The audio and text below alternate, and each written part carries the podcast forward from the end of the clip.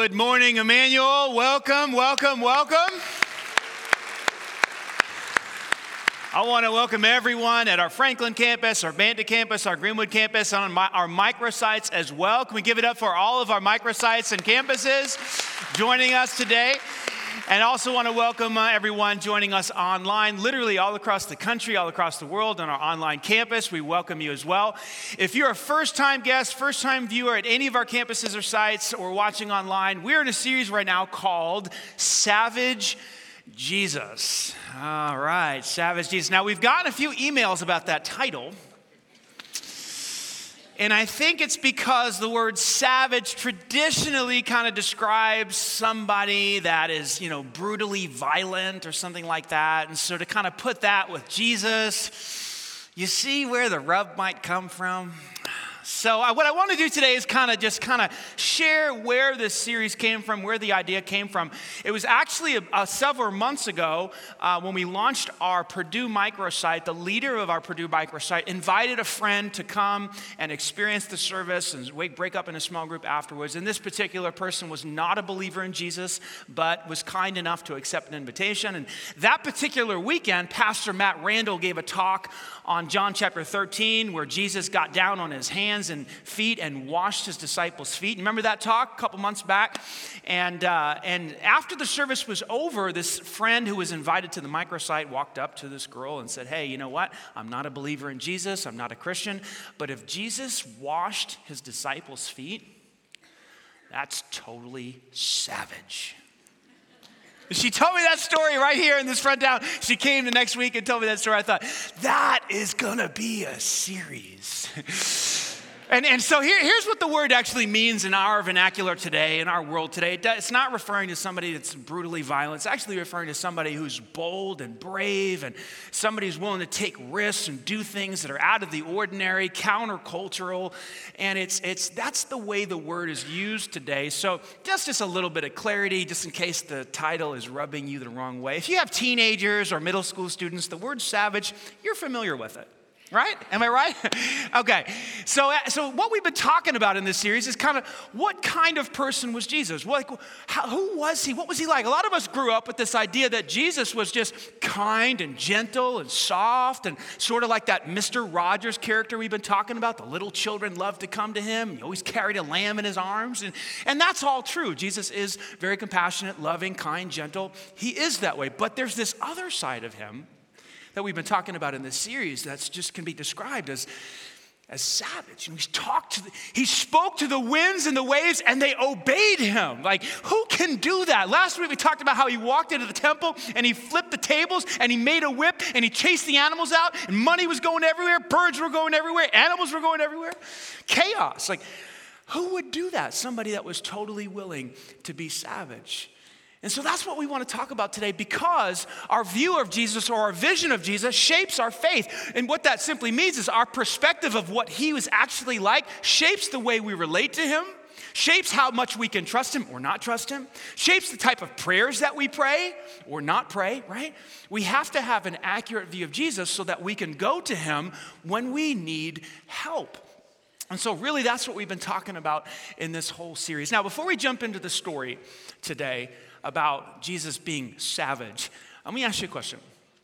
How many of you have ever had someone talk about you? Anybody? Yeah, raise your hand. Raise your hand. How many of you have ever, raise your hand on this one too, okay?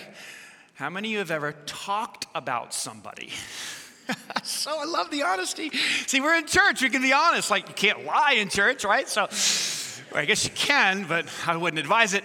But so yeah, people talk about people, don't they? People talk about you, and at times you've talked, you talk about people. In your notes, I kind of wrote it like this: people talk about other people.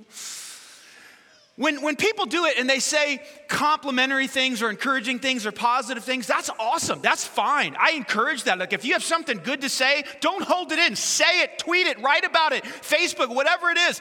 Like, if it's positive and complimentary, get it out there. I'm not talking about that type of talk today. I'm talking about the negative kind. When someone talks about someone else in a negative way or put down, that, get, that gets put into the category biblically of the sin called All right, let me try to. It's a sin called gossip. Okay, that's a, not a good thing. We shouldn't do it. It's bad when people do it to us, and it's bad when we do it to other people. And there's lots of reasons why people gossip, they talk badly about other people, not to their face, but to somebody else. And I think there's, I think a couple of reasons are just, you know, we, we, we feel better about ourselves in a twisted way. Like if we could put somebody else down or someone else puts us down, we, we kind of elevate ourselves like, oh, we're a little better than them. Sometimes that's what's going on. Sometimes we gossip about, about others in, in a group setting or with other people because we want to look smart or intelligent or in the know and we want to look cool. Like, oh, wow, how do you know all that stuff? Sometimes we gossip because we're annoyed with people. Like we just talk about them because they're just make us mad. we got a coworker, we got a, a, brother, sister, we got a neighbor. You wouldn't believe what neighbor's doing. They let their dog out, poops all over my yard. You know, we're talking negative, you know.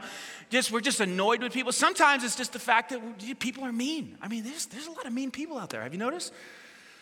And just because they're mean, they say bad things about, you know, other people, and it falls into the category of gossip. I think one of the biggest reasons why we talk about other people, or people talk about people in a negative way, is because they're bored. They've got nothing else to do. People make a, a living off of this stuff. Have you heard of cable news, late night cable news? I mean, people get paid for this stuff, you know? It's juicy gossip, and they just want to talk negatively about other people. They have no story that they're giving themselves to. They have nothing better to do, so they sit around and they make a profession or sport of talking about other people. Now, whatever the reason people talk about people, or somebody's talking about you, or you talked about them, whatever the reason is, you know, it really doesn't matter it's bad. It's not a good thing. Now, I want to let you off the hook here for a second. This talk is not about gossip. The, the three reasons why you shouldn't, the four things that God's going to do to you if you do it. Like, that's not what this talk is about. Some of you are like, woo, good, because you're feeling guilty, okay? Because you walk in today and you got a problem with gossip. So, so just relax, okay? Don't worry about it. We're not, this is not, I don't think you should do it, but this is not a talk about gossip. It's enough today to, just to say that it happens and, and it's probably going to continue to happen, and it happened to Jesus. People talked about Jesus. They did. Happens to you, happens to me, happened to him. We do it. Jesus was talking about John the Baptist to a group of people one time in Matthew chapter 11. And he was saying, you know, among women, there's not a greater person that's ever been born than John the Baptist, which is an incredible statement. John the Baptist was the man, he was awesome, he was godly. And he, and he says to this group of people, you know, John didn't come eating and drinking, he, but you said he had his, you, you said he has a demon. You're talking negative about John. You shouldn't talk negative about because John's awesome, but you're gossiping about John. And then on top of that, verse 19, the Son of Man comes. Now he's talking about himself. The Son of Man, on the other hand, he comes and he's having feasts and he's going out to eat and he's drinking and, and, and having parties. And here's what you say about him. You said John had a demon, and now you're saying the Son of Man is a glutton and a drunkard and a friend of tax collectors and other sinners. Now, this is partially true. And then it, there's some gross exaggeration here. Jesus would, in fact, eat and drink with disreputable, non temple going, non Torah keeping, non Ten Commandments keeping type of people. But he wasn't a glutton. What is a glutton? A glutton is someone who just overeats every meal and it's just food. They, they, they, they go beyond satisfaction, they always indulge in food. Jesus didn't do that. He ate, but he wasn't a glutton. He drank, he, he would have a glass of wine, but he wouldn't have seven glasses and to the point where he was inebriated, like he wasn't a drunkard. So they exaggerated these two ideas, but it wasn't completely wrong, but it wasn't right.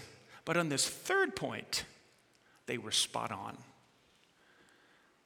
You're a friend of tax collectors and other sinners.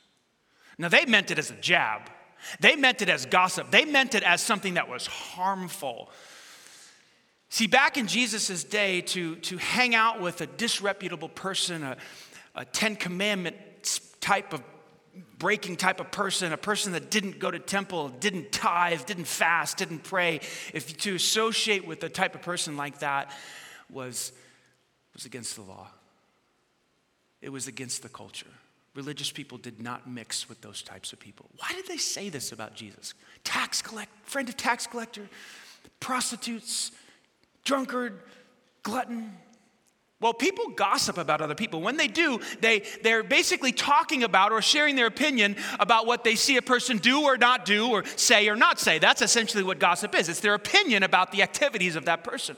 Well, Jesus has made, a, made it a practice to eat and drink with sinners. It was part of his routine, his weekly routine, his, his ministry. He would regularly schedule in these times where he would associate with tax collectors and sinners and beggars and thieves and prostitutes. And, and people would observe this and then they started to gossip and talk about it because it was actually something he was doing. And let me tell you something it was completely savage. And when I use the word savage, I mean countercultural. I mean risky. I mean, if you're a, a, a member of the clergy or a priest or a Pharisee as, or a rabbi, as Jesus was, you did not mix with these types of people, let alone eat with them. Eating with them was a sign of friendship. Eating with them was a sign to say, I'm okay with you. I accept you. I receive you. It was totally savage. It was against the law. I love what Brennan Manning had to say about this in his book, A Glimpse of Jesus. Brennan said this The scandal that Jesus caused in first century Palestinian Judaism can scarcely be appreciated by Christians today. It was legally forbidden to mingle with sinners who were outside of the law. The prohibition on table fellowship or having a meal with beggars, prostitutes, tax collectors was a religious, social, and cultural taboo. He goes on to say this. He was not only breaking the law, but he was destroying the very structure of Jewish society. He was going against everything that they had, they had built. Like their understanding of, of holy people and, and, and sinful people was, was this that God hates them, that God hates these non temple going, Ten Commandments breaking, non Torah keeping people. And He's just waiting for a moment to wipe them off the planet. Like all that He has for them is judgment and hatred. And He's about to send fire from heaven and destroy all of them. And so, therefore, the priests would stay away from these people. The rabbis would literally, when they would go out in public, they would hug the walls of the buildings so as not to brush shoulders with any official sinners. And here's Jesus hanging out with them, dining with them, eating with them. It reminds me of a person who was completely savage. Her name is Rosa Parks. Now, we don't think of Rosa Parks and the word savage together, okay? Let me explain what, what I mean. December 1st, 1955, Rosa Parks gets on a bus. She's just going home from work. She's tired, long day. And the way they had the bus set up is the first four rows were for white people, and the, and the last 10 rows or so were for black people. And in the center aisle was a sign that says colored section. And so Rosa gets on there, and she's just, like I said, trying to get home from work. She sits in the first row for black people. Well, then the bus keeps making stops, stops, stops, and eventually uh, enough white people get on there where all the white seats are filled up, so now white people are standing. And the bus driver sees this and pulls over, gets up, and he walks over to the sign in the middle and he moves it back one row and points at the four black people in the first, black, first row of the black section. He says, You four have to get up and let these white people sit. And they didn't move. But then he pressed in. He says, If you don't get up, there's going to be some trouble. So three out of the four African Americans get up and they move. You know what Rosa did? She scooted over to the window seat. Don't you love it? I mean, this is what she said. I love it. This is directly from her mouth. When that white driver stepped back towards us, when he waved his hand and ordered us up and out of our seats, listen, listen, I felt the determination cover my body like a quilt on a winter night. She wasn't budging. She wasn't moving. She wasn't physically tired. I'm sure she was, but she was tired of giving in to this ridiculous system of segregation, and she had had enough. And she was totally savage. And sure enough, sure enough, you know, it led to her arrest, and she got arrested for civil disobedience. This is her mugshot. Have you ever seen her mugshot? This is this is, this is a savage picture right here, isn't it? Like, you know what the you know what the bus driver said to her? I didn't know this. The bus, bus driver said, uh, "Ma'am, if you don't get up, I'll call, I am calling the police." You know what she said? You may do so, just like that. Well, that led to the Montgomery, you know, bus boycott. 40,000 African Americans refused to ride the buses that year. That, that was a catalyst for the civil rights movement. What? One act of a savage person that went against the culture, that flipped the systems upside down. That's what Jesus was doing when he ate with tax collectors and sinners. He was taking the whole Jewish system and flipping it upside down.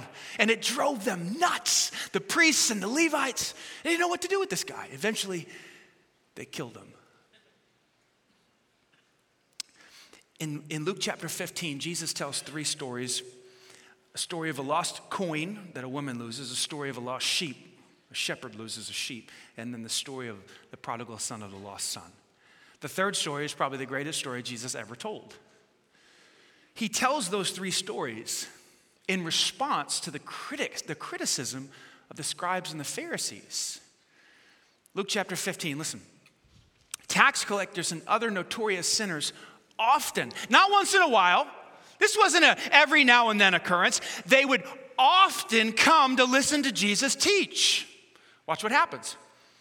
This made the Pharisees and the teachers of the religious law complain that he was associating with such people and even taking it a step further and having a meal with them. And this drove them crazy. You do not eat with these people. They're the scum of the earth. God is just waiting for a moment to wipe them off the planet. Don't you understand that? You're messing with the whole system. Jesus was savage. He didn't care. He did it anyway. That's why he came. I think the greatest story that captures this whole tension is in Luke chapter 19. Some of you know the story. I, I feel like we talk about it a lot. It's worth it. Last year, Pastor Aaron Beasley, pastor at the Banta campus, he did a whole talk on this, and, and he connected really well with the story because Zacchaeus, the guy in the story, is a, was a wee little man, a short little guy. and, and Aaron connected with this story in a way that I couldn't. And, and because Aaron is a short little guy himself, if you want to know how short he really is, check out this picture right here. There's Pastor Aaron and Pastor me. Uh, so what he lacks in height, he makes up in personality and good looks. Don't you agree? and he does a great job over there at Banta. But he did a great job on this talk, and, and, and I want to try to, to, do, to do it justice, and I'm not going to because I'm six foot four and I just can't connect as well. But here, I still love this story. It's a story of a guy, hears about Jesus, is going to walk through town. Jesus is coming through Jericho. And Zacchaeus was, the Bible tells us in verse 2 that he was the chief tax collector in the region of, Jer- of Jericho. There were three main regions where, ta- where taxes were collected Capernaum, Jerusalem, and Jericho. Zacchaeus was, was, was the leader of the tax cartel, and that's what it was, because it was a racket. They would overcharge people and basically, essentially, make up percentages, and then they would pay off the Roman government, and then they would line their pockets with the difference. And no one could do anything about it because he was in charge. And because of that, he was very rich, or we could say literally, filthy rich. He was a thief. But he's there. He wants to see Jesus. But he's too short. He can't see over the crowd. So what does he do? He runs on ahead and he climbs up into a tree so he can get a little distance, a little height, so he can see Jesus walk by. Why is he there? Maybe he's there because his money doesn't satisfy anymore. He's got everything he's ever wanted and then some, and he's like, well, what's life about? We don't know why he was there. Maybe, maybe that's why he was there. Maybe he was there because he heard his friend Matthew had this dramatic conversion. Remember Luke chapter 5? Matthew was also a tax collector. He ends up throwing a party for Jesus, has this conversion. Maybe, maybe Zacchaeus is thinking, well, if Matthew can be on the inside, maybe I can too. Maybe he's there because he's just tired of being hated by everybody and he wants to change his life, and maybe Jesus could help him change. We don't know why, but he's there and he wants to see a glimpse of Jesus. So he runs on ahead, he gets up into a tree. Something amazing happens in verse 5. Jesus walks by and stops. Crowds of people, so much so that Zacchaeus couldn't even squeeze through to get a glimpse. And he stops. Jesus stops. Look at verse 5. Zacchaeus, he said, quick, come down. I must be a guest in your, say with me, home. Which, when he said that word, everybody was like, We know who this guy is. You, we know who you are. You're a rabbi, and holy people do not mix with sinners. How can you say you're go- How can you even dare to go to his home? Jesus knew exactly what he was doing. He was being a savage. He was poking the dog. He was mixing the pot. Tonight I'm coming to your house, he says.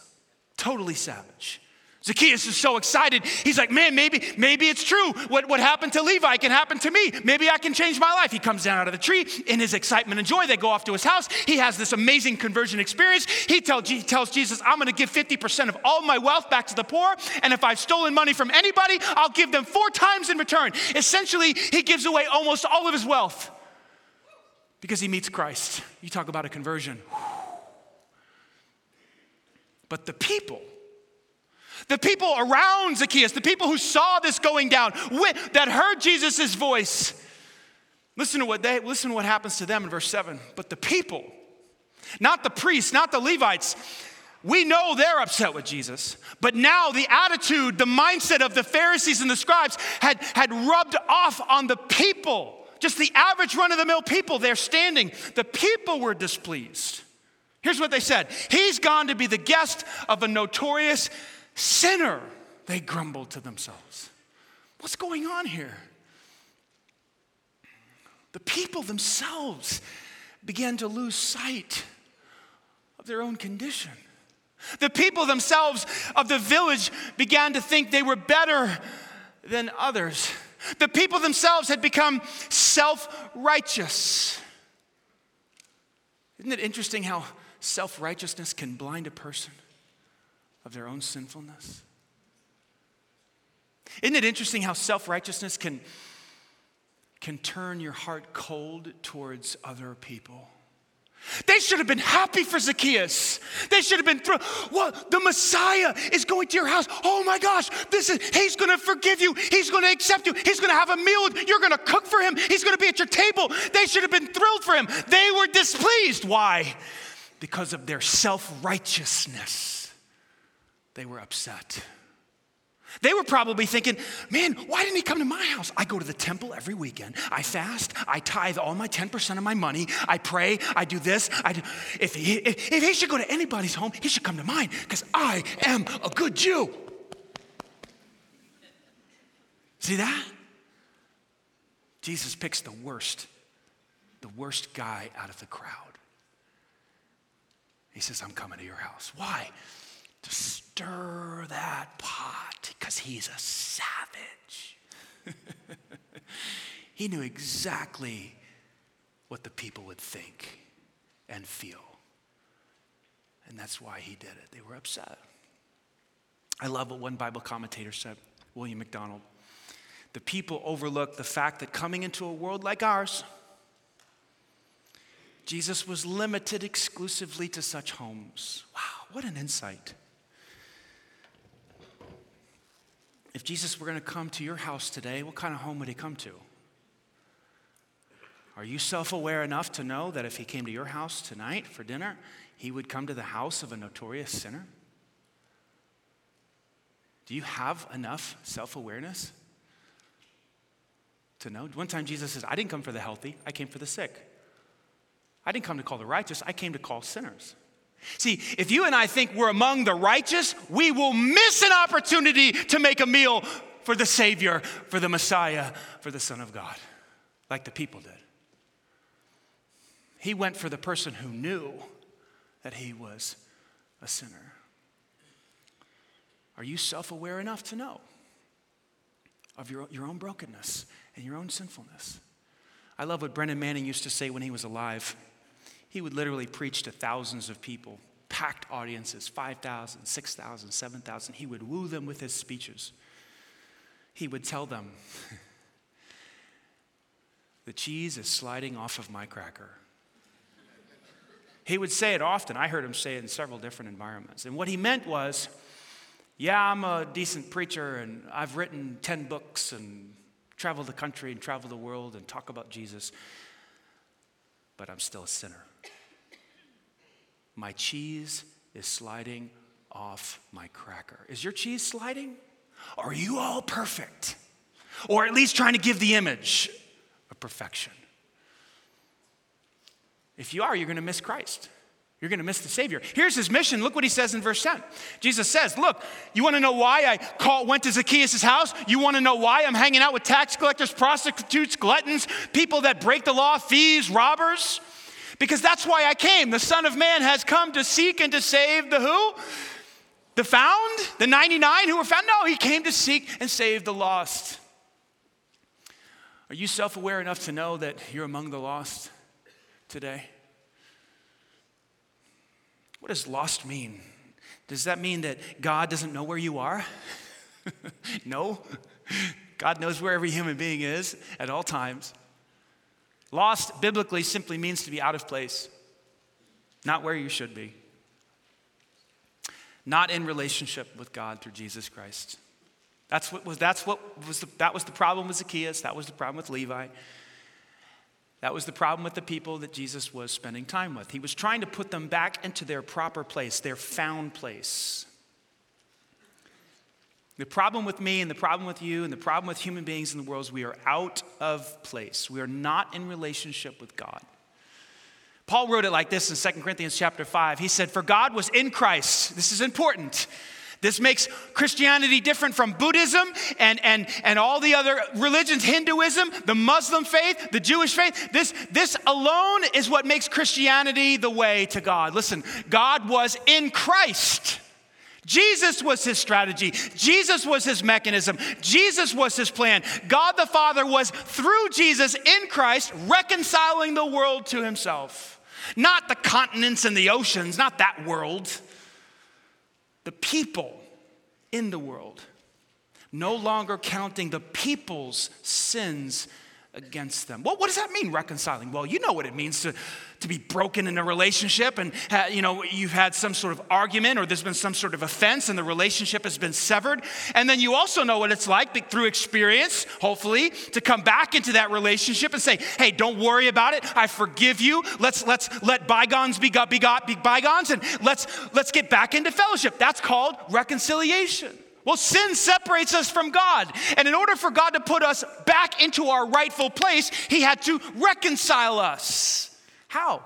By not counting our sins against us. Well, how did He do that? Look what Peter says. Peter puts it like this Christ suffered for our sins. How did He not count our sins against us? Christ, the mechanism, Christ, the strategy, suffered for our sins once for all time. He never sinned, but he died for, guess who? For us, if you're self aware enough to know it. He died for me. He died for you. Why? To bring you, not humanity in general, not seven and a half billion people in general, but you. Listen, he stopped on the road that day and he looked up into the tree and he called out his name. He didn't say, Hey, you, mister. He said, Zacchaeus. He knew his name, hundreds of people everywhere, and he knew Zacchaeus' name. I remember the day when I heard Jesus say my name.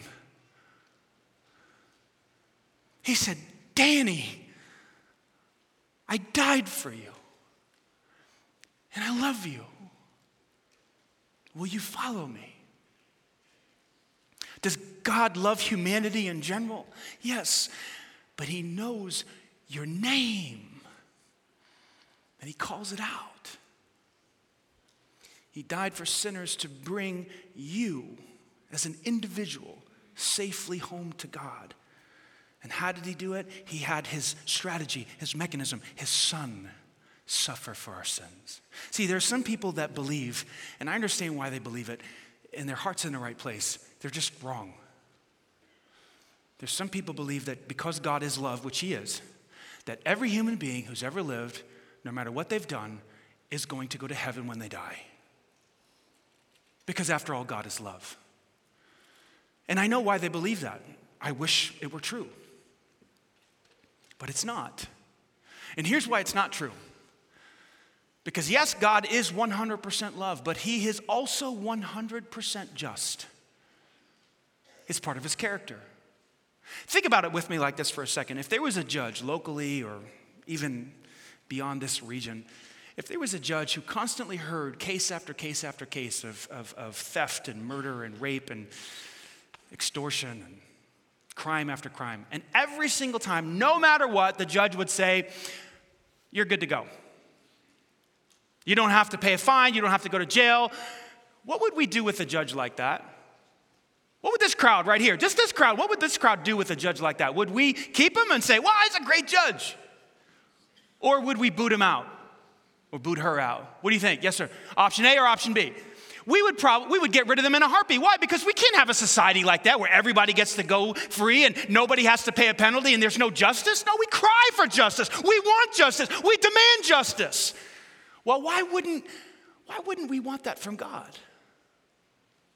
Kind of God would he be if he just let everybody off the hook, no matter what, no matter what they did? Oh, it's no problem. I'm just going to sweep all this under the carpet. I'm like, I'm not even seeing it. And everybody gets to go to heaven when they die.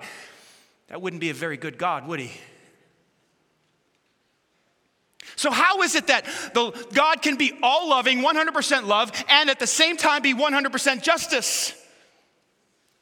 It's called the cross. It's called Christ. It's called Jesus. It's called the crucifixion.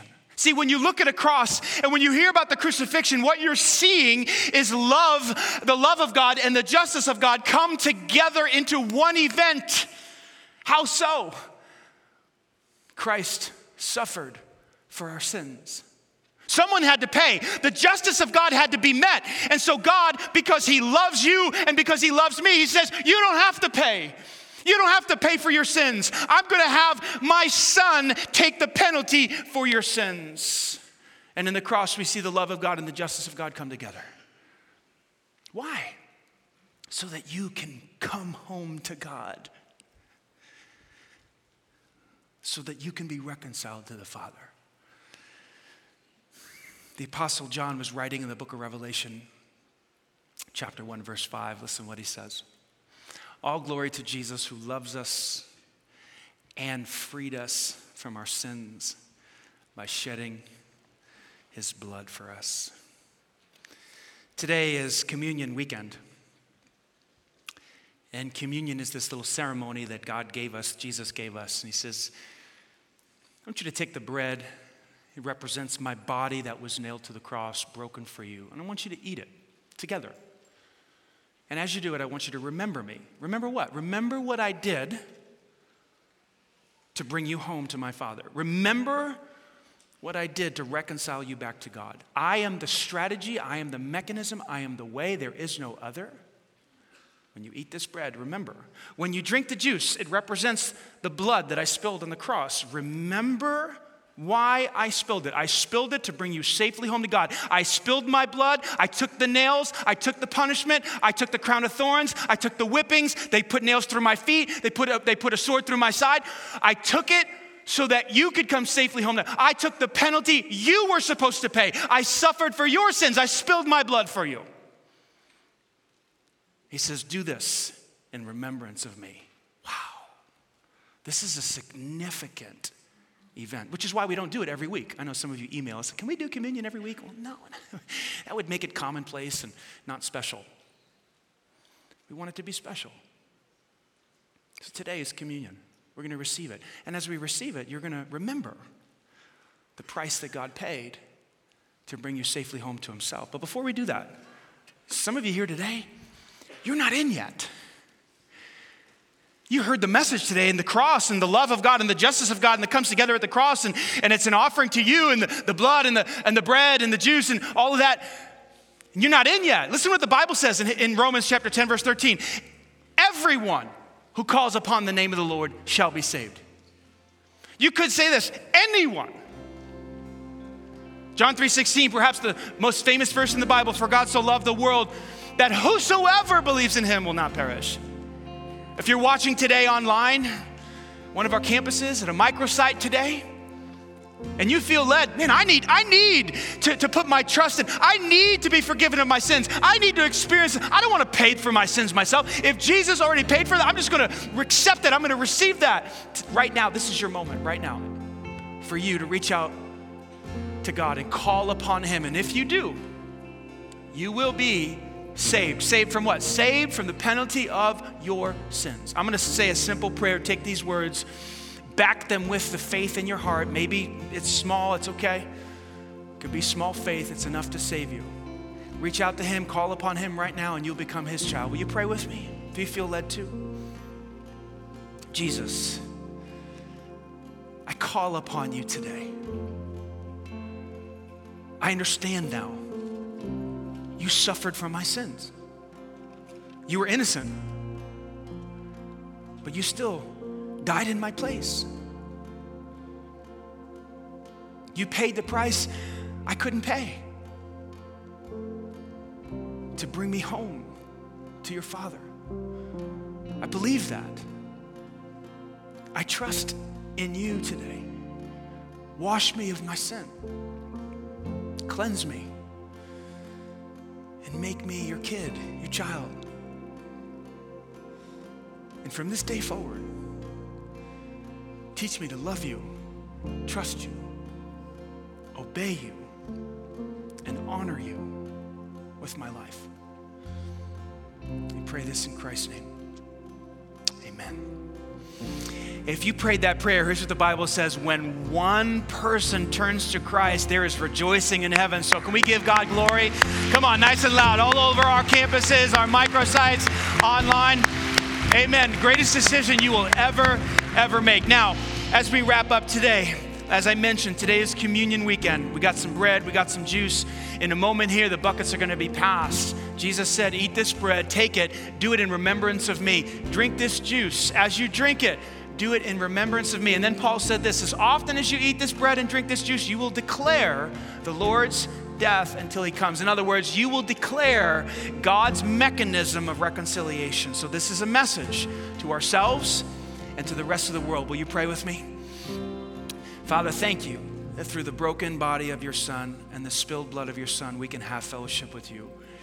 We can be reconciled. We can be forgiven of our sins. You no longer count our sins against us because Christ suffered in our place. Thank you for the gift of Jesus. As we eat and as we drink, may we do this in remembrance of you. Amen.